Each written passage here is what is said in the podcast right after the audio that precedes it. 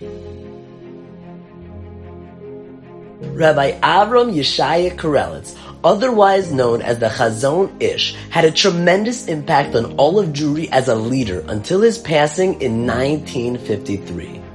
But he didn't always have an active leadership role. In fact, for the first 50 years of his life, he was completely unknown to most. He enjoyed a life of learning on the quest of self-perfection. But one day, that all changed.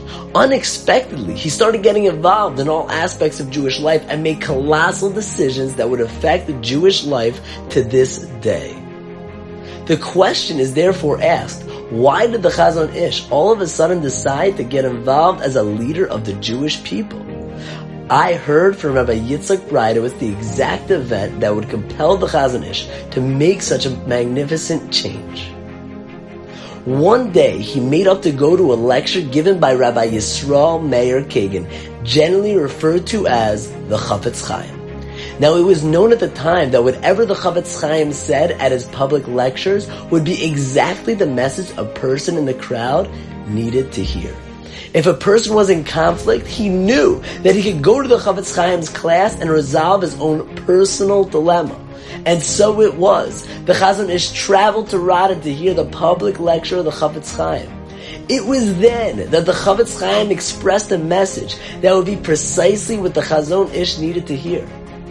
The Chafetz Chaim there exclaimed that in the world that we live in today, where the Torah is so forsaken as a result of its issues, challenges, troubles, one is no longer afforded the luxury of just focusing on his own pursuit of self-perfection.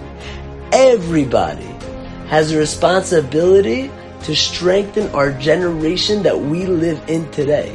One can no longer claim that someone else will do it. The Chafetz Chaim went on to admit about himself that he could have known much more Torah had he not taken on public responsibility. He could have written more books, expanded all areas of his knowledge, but something would be missing. When the Chazon Ish heard this, the message hit. He knew that if he would just continue on his path, he would be leaving Jewry without the gift of a great leader. It was at this point in time that the Chazon Ish decided to take responsibility for the generation. The message of the Chafetz Chaim is clear.